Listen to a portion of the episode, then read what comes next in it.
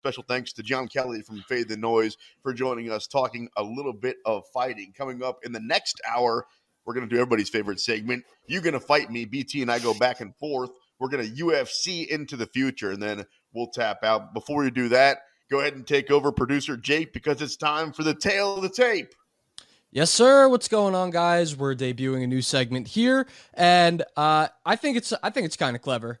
Granted, it is uh, one of my ideas, but tailing the tape, we look at the physical differences in all of the fighters. So that being the age, the height, weight, reach, record, etc., and discuss uh, if it will or won't have an impact on the fight. And we'll start in the main event, Ankalaev versus Santos. And before we get into like the numbers, one thing that caught my eye that I thought was hilarious, which we have on screen here.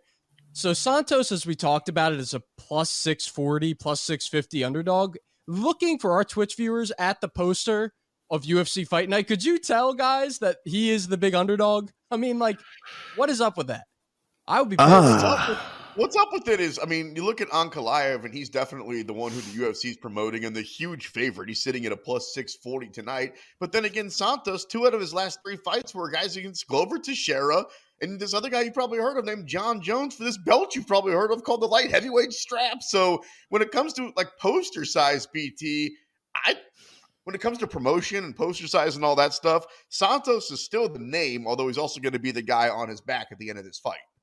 Yeah, I think it's just one of those things like we have seen with the UFC. Like, even though this is a promotion where we do feel like merit does go a much longer way than maybe, say, in boxing, where it's a lot more political, um, you can handle losses and still be beloved. I think that that performance that Santos has against John Jones, I think that goes a long way with fight fans for a while. Like, he's probably made John Jones, other than Dominic Reyes, look more vulnerable than anybody. So, I think that he's just the recognizable name. Ankalaev will probably get there. And I think for him, if he gets a win tonight, then maybe he'll be bigger on the poster. I don't know, but it is uh, it it, it definitely was like I, I, noticed that too, Jake. Like when I tuned into like the the pre fight you know media this week and all that type of stuff. Like Santos was the big story. Is he going to get back more so than Ankalaev being the uh, the next big thing?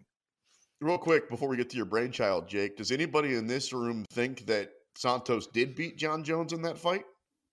I think if John Jones was not holding the belt, if that was just a regular old fight, I think you could definitely make the case that Santos won it for sure. I, definitely, I think there's definitely a case. It's one of those where like I don't, I, I it, it's like I don't want to fence ride, but it's like yeah, if Santos would have won go. that fight, if Santos would have won that fight, I wouldn't have. I, nobody would have been upset. Like, oh, John Jones got robbed of his belt. No way. Um, but I think it, you know there is that nod of oh, you got to take it from the champ and things like that. But also, but I tell you this, if his knees don't go out in that fight, like how much how much is he is he you know how much more of a tank is he going forward in that fight? Like that's the crazy thing is that he fought it on injured legs.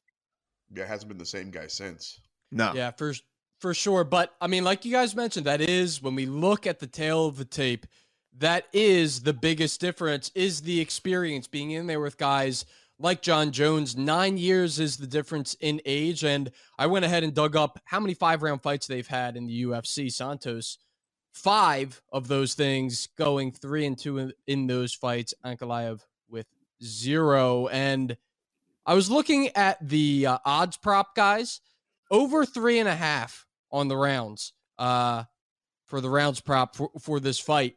Do you guys have a lean in the rounds over or under? I'm leading unders, even though Santos is as tough as they come. We saw that in the fight we're talking about against John Jones, but that was a few years ago and two or three knee surgeries ago, like we're talking about. So let's just call it what it is. He's not the same guy. He got beat up. That's the reason why he's a big underdog. I don't even think it's going to go around a half. So I'm definitely playing the unders at three and a half rounds. Ankalaev, on the other hand, is a guy that lost his first fight in the promotion, and all he's done is beat up everybody since. So I'm not surprised, BT, that he's the favorite. I don't think it's going to go long. I'm just surprised Santos is such a heavy dog. Yeah, I think I, I, it does when you mention that that he has that like, like you haven't had Ankalaev go five rounds yet. That does give me a little bit of pause and is like, well, what if he does hit Santos and he doesn't go away? Like, what does Ankalaev look like in rounds three, four, and five? I think that's a different animal because we know we know that's we know Santos has kind of been there. He's been there with the the biggest great white sharks in the ocean, and and and has and has been able to see the final horn. Um, yeah, he hasn't looked like the same guy he did go the distance with Rakic, like so. It's it's not a it's not completely out of the realm of possibility that that you know he takes some of this big uh some of the big shots from the hot prospect, and then all of a sudden he's still standing there. But um, I still don't know if I, I have the guts to pick him tonight. I still feel like Ankalaev is just so dangerous. He's so diverse with his striking too. It feels like uh, you know Santos is you know even though he's pulled off some crazy wheel kicks, he's mostly there with those heavy hands trying to hurt his opponent, and uh, I think that's a dangerous game to play tonight. Yeah. Speaking of wheel kicks, we know someone who does not like them, Marlon Moraes, going yeah. in the co-main against Song Yadong. Uh, and when I looked at the tail of the tape for this one, the main storyline that stuck out is one, a young fighter on the rise and an old fighter on the decline. Song Yadong, three, one, and one in his last five compared to Moraes, one and four in his last five. Now, granted, Moraes has really faced the, the cream of the crop, uh, as you say, but a two inch reach advantage for Yadong. I'm going to hold off the that's she said joke, but uh, Yadong by KO minus 120. Worth a look, guys? Um, you know, it probably is. Uh, Marlon Moraes to me is always game because, like you mentioned, we talked about earlier, his losses have come against the who's who. I mean, he lost to Merab, he lost to Font, he lost to Sandhagen. Now, BT pointed out he wasn't close in a lot of those fights. I just think that maybe Song Yadong we're going to see. I mean, Marlon Moraes needs to win this fight. You want to talk about a guy that needs to win to stay in the promotion? It's Marlon Moraes, and it's tonight. It also means that he's got a lot of extra added pressure. In the case of Yadong, if he wins, all he does is keeps moving up those rankings and eventually gets a shot at the belt. That's the plan, at least for him right now. So I, Yadong's fighting with barely any pressure tonight. In the case of Morales, he's basically fighting for his UFC life. So I think it's too much. And I'm not going to, whatever you'll tell me, any way for Yadong to win this fight, he's coming in at a minus 270 to win in any way. I like him easy tonight. Yeah, I, I, just find it dangerous if you have a guy with uh, so many abilities to KO you and Yadong going against the guy Moraes, who's just been so susceptible in those cases. Like, look, he's a fun fighter. Don't get me wrong. He's going in there and he's trying to go for broke and he's trying to get something and make something happen. It just feels like he's just uh, just a little just a little slow on the trigger than where he was when he got to the title shot. I just Absolutely. don't think he's that same got that same reflexes as as a guy who's 24 and is probably hoping that the guy goes in there and tries to make a name for himself and I just don't know if Moraes has a plan B to where okay, he can go to this and really school Yadong in something Whereas, like, I think in other matchups with the older fighter, that that would be the case, but not in this one in a weird way, it's a lot of the same stuff we were talking about in the main with Thiago Santos. Like maybe he comes out and he's that same guy that you could argue beat John Jones, but that was what three, three and a half years ago at this point. Maybe it's Marlon Moraes that we were talking about fighting for the belt, but we're talking about a while ago. It's 2022. It's funny because both these guys you coming in as big underdogs. I mean, hell, what can you get if you parlay both those guys? Moraes at plus 220 and Thiago Santos at plus 640. That's going to pay you like 12 12, 15 to 1 on your money. So I don't think it's going to happen. But at one point, both these guys were the dude in their division. I just think that too. Uh, for for it's funny enough because I, I I like Santos. I feel like he's more of a live dog, even though the odds are a lot longer for him because of that experience, and it hasn't been as critical a downfall as Moraes has. Like Moraes, yeah, he's in there with the best of the best. It's one of the best divisions in the sport, but man, it just it feels like he's just getting teed up every single time. Yeah, last one here for you guys. And this is the one that jumped off the page the most to me, even though this is a fight that will be on the undercard. Bruno Silva versus Alex Pereira. Pereira coming in with a four inch height advantage, a six inch reach advantage, which is just staggering. But then you look over at Bruno Silva has 23 more professional MMA fights than Pereira does. And the story there is that Pereira, he does a ton of kickboxing. He, he's formerly faced Israel Adesanya as a kickboxer. Knocked him out.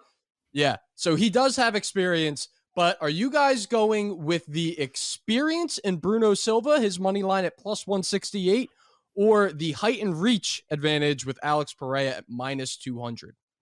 Well, funny enough, you asked this, Jake, because I don't talk fighting all that often with my mom, but she told me the other day, she sat me down and said, Hey, son, yeah, listen, BT, this is good advice, free advice for you, buddy. She said, Hey, son, I'm going to tell you something. She said, If you're going to bet on Saturday, take a guy with experience and never bet against a guy named Bruno. So, I mean, both those things work out from the case of Bruno Silva tonight. Your mom said Bruno, that. more. My mom, yes, Your mom said that. My mother said Props that. to her. Wow. All right. That's what I'm saying, dude. We all got different moms, and my mom told me that earlier this week. So I'm going to go with what Mama said, and I'm going to take Bruno Silva tonight by knockout. Uh, I'm gonna go with the kickboxer. You know, I kind of like the idea of uh, of the guy who knocked out Israel Adesanya going and and making a name for himself. But I don't- listen, it's a coin toss. Like we've seen guys like Adesanya uh, have great success. We've seen guys like Tyrone Spong, my guy, have a little bit of struggle in MMA. You know, with uh with with that amount. But I do think that Silva's going to be a guy who's going to want to stand and bang a little bit. And I think that Pereira is going to love nothing more than that. I think that that for him, he's going to be like, great, bring that on. I just long and, and we'll see how much you know Bruno wants to be in that game before he's like, all right, I'm gonna just have to use the the massive amounts more of an MMA experience to just take him out because why am I gonna play this game with him? Some nerve you have, Brendan, to go against my mother. Good stuff, by the way, Jake. I appreciate that. Brendan Tobin, Jake Galli, Sean Levine, and you joining us tapped out on the BetQL network. Uh, so we've got some other news, like Jake Paul news, which I know you love talking about. BT. I do. He is now tweeting back and forth with the man in the UFC, Mr. Dana White, and said that Jake Paul says he will fight one time. There's stipulations for it. Do you think we're actually going to see this happen and doesn't happen against Conor McGregor? Um, I think it's going to happen against either McGregor or Masvidal. I do think it's going to happen. I think that it's it seems like uh, Conor's uh, biting a little bit. I think that uh, Masvidal would definitely want to do it, and I feel like it's a huge payday. I feel like Disney's looking at this to be like, why are why aren't we doing this? We had CM Punk fight for the organization. Why why won't we make a gazillion dollars having Jake Paul get his ass kicked? I, of course, I would. Think, I think it's going to happen. Just to be clear, we're going to see them in the UFC octagon. We're going to see an MMA event with Jake Paul against one of those guys. Yeah, I think so. I think it's going to happen by the end of the year. That's like that's like putting the kid in there with the gorilla. It's crazy. That, If I you're gonna do it, do it. We're, gonna, we're gonna work him up slowly. He wants to go and he wants to fight the best and make gazillions of dollars. The way Jake Paul makes money is you think he's going to lose. That's how it happens. And then if he They're wins, actually going to fight, and coming up next, so are me and Brendan. It's you going to fight me right here on the Bet QL Network.